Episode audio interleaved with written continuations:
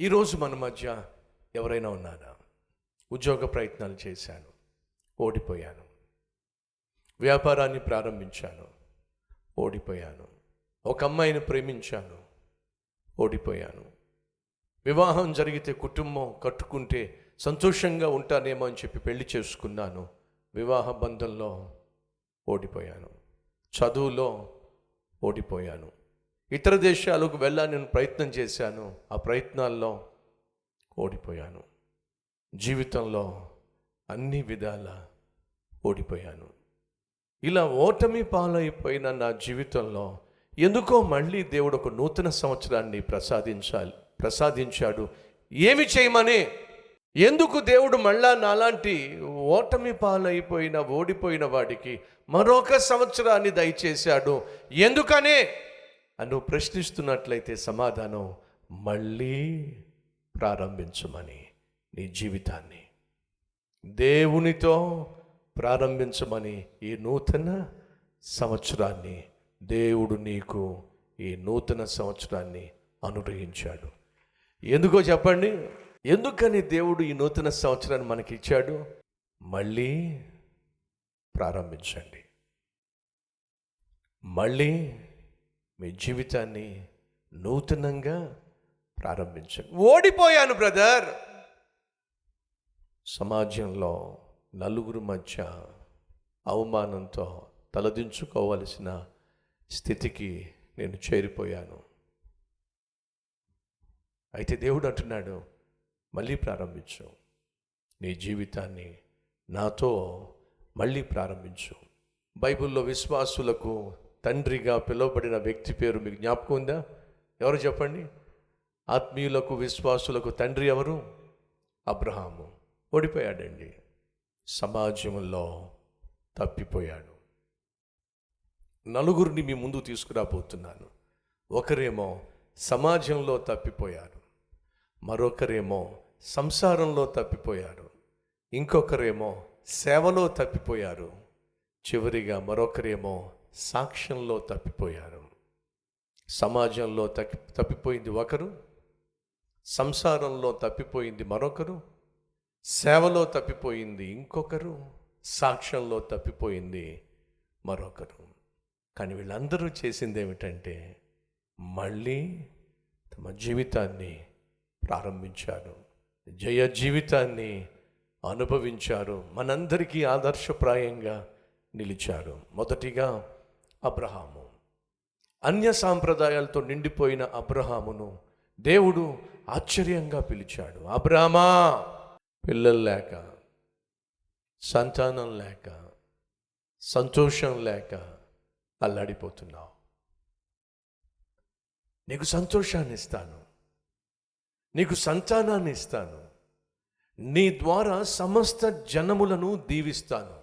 నువ్వు చేయాల్సిందల్లా ఒక్కటే నన్ను వెంబడించు. ఈరోజు మన మధ్య ఎవరైనా ఉన్నారా? నా జీవితంలో సంతోషం లేదు. నా జీవితంలో సమాధానం లేదు. పెళ్ళైనప్పటికీ నాకు సంతానం లేదు. ఈరోజు నా జీవితము అతలాకుతలం అయిపోయి ఉంది. అన్నీ ఉన్నప్పటికీ అనాథగా నేను జీవిస్తున్నాను. ఆదరణ లేక నేను జీవిస్తున్నాను. ఆనందం లేక నేను జీవిస్తున్నాను. అర్థం పర్థం లేని జీవితం నేను జీవిస్తున్నాను.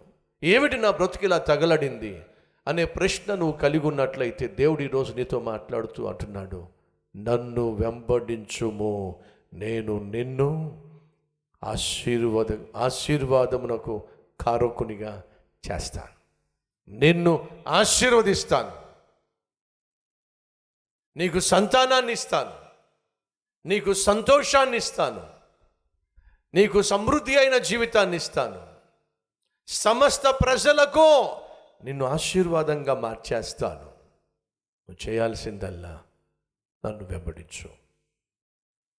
నేను చెప్పింది చేయి. సహోదరుడా సహోదరి వింటున్నావా? దేవుడితోనే మాట్లాడుతున్నాడు. నిన్ను సమస్త ప్రజలకు ఆశీర్వాదంగా ఆదర్శంగా మార్చాలి దేవుడు ఆశిస్తున్నాడు. నువ్వు చేయాల్సిందల్లా ఒకటే. ఏమిటట? ఆయనను వెంబడించు. ఆయన మాట విను ప్రియ సహోదరి సహోదరులు.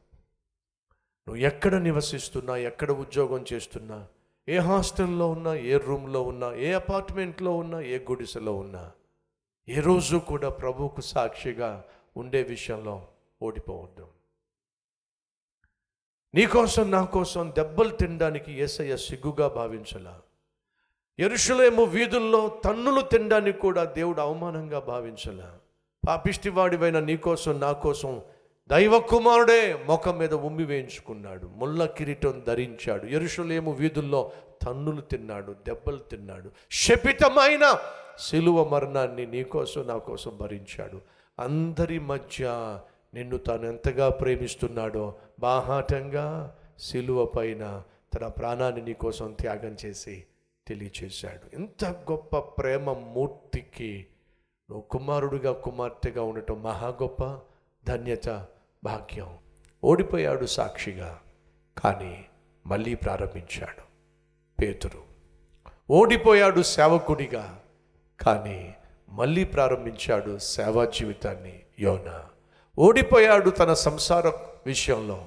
కానీ దావీదు పశ్చాత్తాపడి తన జీవితాన్ని కొనసాగించాడు. ఓడిపోయాడు సమాజంలో.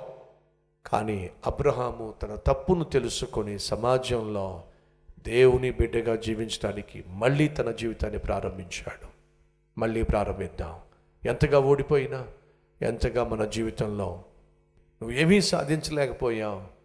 కానీ నీ జీవితాన్ని ఆశ్చర్యకరంగా మార్చగలిగిన ఆశీర్వాదకరంగా మార్చగలిగిన దేవుడు ఉన్నాడు. ఆ దేవునికి నీ జీవితాన్ని అప్పగిస్తే నీ జీవితం అద్భుతంగా ఆశీర్వాదకరంగా మారుతుంది.